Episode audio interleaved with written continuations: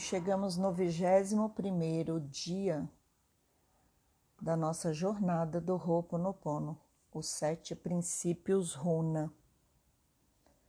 E hoje eu vou falar para vocês um pouco de tudo, porque é interessante que eu fiz esse, eu, eu comecei a estudar o Ho'oponopono em 2018. Em 2019, eu fiz esse curso, essa vivência com, com o Mancardo, que é um xamã chileno. Daí em diante, eu estudei muitas coisas do Ho'oponopono. Só que agora, fazendo esses áudios para vocês e preparando todo esse material, é interessante como as fichas vão caindo e como o conhecimento vai entrando e vai penetrando a nossa mente. E a sensação que você tem é que você está vendo isso pela primeira vez, porque muitas das coisas que nós falamos aqui, elas são muito profundas, né? Como ter consciência de tudo, como como acreditar que tudo é possível, que o meu poder está dentro de mim, que amar é ser feliz com tudo que, que eu sou, né? seja luz, seja sombra. Que eu posso focar a minha atenção é, nas minhas qualidades, aceitando a parte de mim que, que permanece no ego, né? E quanto mais aceitação eu trouxer para minha vida, melhor é a minha relação comigo mesmo, né? Então, hoje, nesse 21 primeiro dia, a gente entra em contato com o apanhado geral desses princípios runa. Então, para compreendermos a relação entre ansiedade e certeza, ego e controle, depressão, ansiedade, estresse, expectativa, perspectiva, nós precisamos compreender que passado e futuro são projeções mentais. Logo, o tempo não existe. Eu já falei para vocês que em havaiano não existe uma palavra para passado e para futuro, porque eles viviam no agora. Então, essa ideia de tempo, de passado e de futuro é uma convenção criada por nós mesmos e pela nossa mente. Porque o passado e o futuro só têm realidade nas nossas construções mentais. Porque o único tempo que existe é o agora. Então, quando você terminar de ouvir esse vídeo e quando eu terminar de gravar esse vídeo, ele já será passado. Porque o único momento onde eu consigo construir alguma coisa seja mental, emocional, é, espiritual ou fisicamente, é no agora, é nesse momento que eu estou vivendo e que estou respirando. E aí, quando é que passado e futuro são criados na nossa mente? Quando a gente é, mantém uma mágoa, um rancor ocorrido em uma situação que já terminou, que já acabou, e isso fica vivo na nossa memória através das imagens e dos sentimentos que ainda evoca quando lembramos daquilo. Então, isso é uma, um, uma sensação de passado. Então, por exemplo, se eu perco uma pessoa que eu amava muito e eu paro para pensar nela, me vem a tristeza, me vem as lembranças de tudo que a gente viveu junto, e aí eu vou lá para esse passado, esquecendo que eu posso fazer escolhas o tempo todo de, ao invés de trazer essas memórias de tristeza, trazer para minha mente memórias de alegria, né? Quantas coisas boas eu fiz com essa pessoa. E então esse é o cuidado que a gente precisa aprender. E já vimos também que quando a gente está ansioso em relação ao nosso futuro, essa ânsia viva traz também imagens daquilo que a gente vai visualizando de será que eu vou conseguir, será que eu vou, vou é, ultrapassar isso? Será que eu vou é, resolver esse problema que está vivendo? É como agora na pandemia, né? Parece que a gente não vai terminar essa pandemia nunca, parece que nunca vai sair disso. Então, isso traz ansiedade, traz depressão. Quando a gente lembra de quando a gente era livre, é, isso também traz a depressão. E quando nós percebemos que o aqui e o agora é tudo que temos, o nosso presente melhora. Por quê? Porque é o único momento na vida que eu posso criar, que eu posso criar pensamentos positivos, que eu posso gerar é, tudo o que acontece na minha vida, trazendo mais positividade. E eu percebo que aí eu posso construir um futuro mais positivo a partir dos pensamentos que eu tenho hoje, mudando as minhas é, emoções, orientando os meus sentimentos, é, agindo ao invés de reagir. Então, evoluir espiritualmente é aprender a perceber e sentir o sentido das ordens das coisas todas, né? E perceber que eu não vou é, ter perfeição em tudo que eu faço o tempo todo. Por isso que é preciso aprender a trazer para o agora os nossos sonhos e o nosso coração. É preciso nos concentrarmos em coisas novas que possamos fazer agora e assim se libertar do passado. Isso significa a criação de uma nova história. Então, eu posso transformar minha vida a todo momento. E esse é o grande barato da vida, né? Tudo no mundo é energia. A física quântica já comprovou isso, a própria física fala, né, que tudo é energia. Portanto, os nossos pensamentos emanam uma frequência, emanam uma vibração. Eles são energia. Cada sílaba, cada palavra que nós vamos usando tem uma frequência e tem uma energia, e isso ressoa por todo o universo. Então, cada vez que é, eu estou em medo, em desarmonia, em raiva, em depressão, na verdade é essa frequência que eu estou emanando para o universo.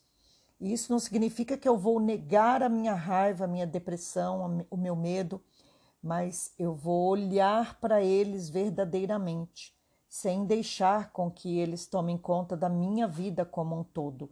Eu vou olhar para eles aceitando esse espaço de raiva, de depressão e olhando e perguntando: por que, que eu estou sentindo isso? Né? O que eu posso aprender se eu olhar para isso, para essa mensagem que está chegando para mim agora? Então, vai me mostrar que eu posso sair da minha expectativa, sair do controle do meu ego, e perceber a vida com novos pensamentos. Por isso que se fala que é preciso curar o medo. Por quê? Porque aí eu vou eliminar o apego e também enfrentar o meu sofrimento. E como que eu enfrento o meu sofrimento? Buscando novas formas de pensar, né? É, eu já trouxe isso aqui para vocês também.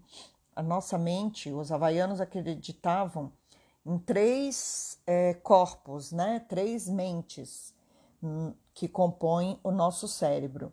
Então, a mente consciente que está aqui agora, que seria 5%, 5% é o que a gente consegue manter no aqui e agora.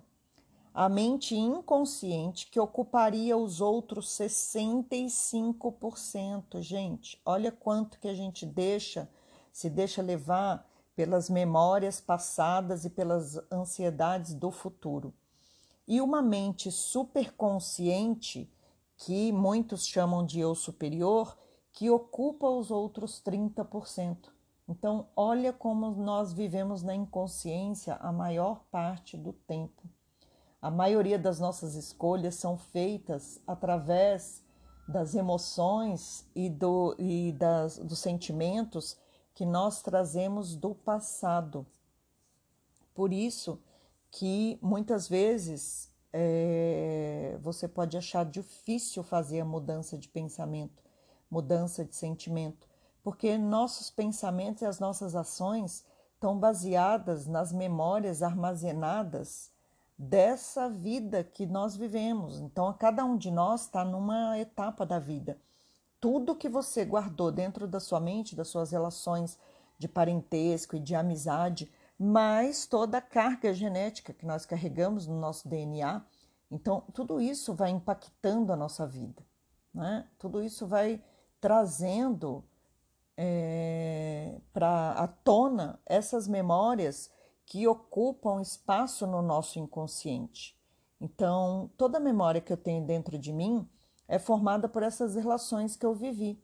Então, uma mesma situação pode ter reações diferentes para diferentes pessoas. Por isso que os irmãos também não são iguais, porque cada um tem um pensamento, cada um tem uma forma de lidar com aquilo. Então, uma mesma situação dentro da família pode acontecer e cada irmão responder de uma forma diferente, porque tudo vai depender da memória inconsciente que você tem gravada dentro da sua mente. Por isso, cada um age como age frente a uma situação. E é essa hora que a gente precisa ter aquela famosa empatia de perceber que nós não somos iguais e que cada um carrega a sua verdade dentro daquilo que é possível. Né? Então, se uma pessoa fica presa nas suas crenças, inflexível a novas ideias, ao longo da vida vai ser cada vez mais difícil para ela mudar essa forma de pensar. Né? Então, é, cada vez que eu me mantenho é, nesse padrão de comportamento, se torna mais difícil compreender a importância que eu tenho de limpar as minhas memórias. E para que a gente possa compreender isso e transcender esses comportamentos, numa forma super fácil de entender, nós precisamos formatar o nosso HD. É como se o inconsciente fosse o HD do computador. A gente precisa formatar ele o tempo todo. Nós precisamos deixar espaços vazios para que coisas novas possam acontecer, para que novos aprendizados possam entrar e nos preencher, e precisamos unir essas três mentes para que alcancem um equilíbrio e retornem à harmonia. Então, é limpar as memórias que estão no, no inconsciente, dissolver o controle do ego, para que nós possamos nos comunicar com o nosso eu superior, que é a centelha divina que nos une ao universo. Quando eu consigo integrar essas três mentes, eu acesso a minha essência, então, é, primeiro conhecimento que a gente precisa gravar em nossa mente é que o universo vem do vazio. O vazio é o alicerce de todo o cosmos e nós somos formados de átomos. E existe mais espaço vazio entre esses átomos do que nós podemos imaginar. O que dá a sensação de sólido do nosso corpo é a velocidade com que os átomos interagem entre si.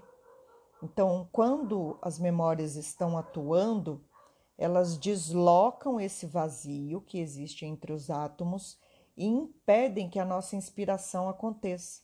Então, as memórias e o ego vão ocupando esse vazio com crenças limitantes e com comportamentos repetitivos. Quando eu tenho as mentes em harmonia, eu alcanço esse vazio de inspiração. Quando é, eu revivo, por exemplo, algum trauma que eu já passei, eu revivo ele mentalmente, eu vou entrando nesse estado de memória repetitiva. E é isso que a gente faz o tempo todo. E, e é por isso que é praticamente impossível para cada um de nós se conectar com essa inspiração divina, deixar com que ela permeie todo, toda a nossa existência, né? Porque nós estamos o tempo todo agindo baseados em nossas memórias antigas. E somente é, uma memória, é, somente uma situação pode estar no comando. Então, ou eu estou em inspiração, como diriam os, os antigos kahunas, ou eu estou agindo por essas memórias é, repetitivas. Então, é, qual a escolha que eu faço? Por isso que a gente fala que nós vamos funcionando inconscientemente, porque nós vamos funcionando no automático. A gente não se permite receber essas inspirações da nossa essência. E, e quando a gente está ligado nesse automático, na verdade a gente está ligado no ego né? Porque é, o ego acaba buscando uma forma de sobreviver a todos esses traumas que nós temos guardado dentro de nós. E aí por isso que é, que é importante é, trazer para a consciência esses sete princípios, porque somente na, na inspiração e nesse, e nesse vazio quântico, nesse trabalho interno de autoconhecimento, é que nós vamos é, conseguir atingir e acessar a nossa essência. Né? Então, é, é aí que entra a oração do Ho'oponopono. A oração reequilibra o nosso inconsciente e consegue atuar nesse campo mais profundo do nosso eu. E cada vez que a gente vai enraizando isso dentro da nossa mente, é, a atitude, o comportamento, o pensamento e a forma de agir vão se transformando. Porque o Ho'oponopono ele traz para o nosso ego essa consciência ilimitada de que quando a nossa atenção está focada no amor, o nosso poder interior cresce, aumenta, se abre e nós acessamos a harmonia do universo. Então, essa é a mensagem do Ho'oponopono.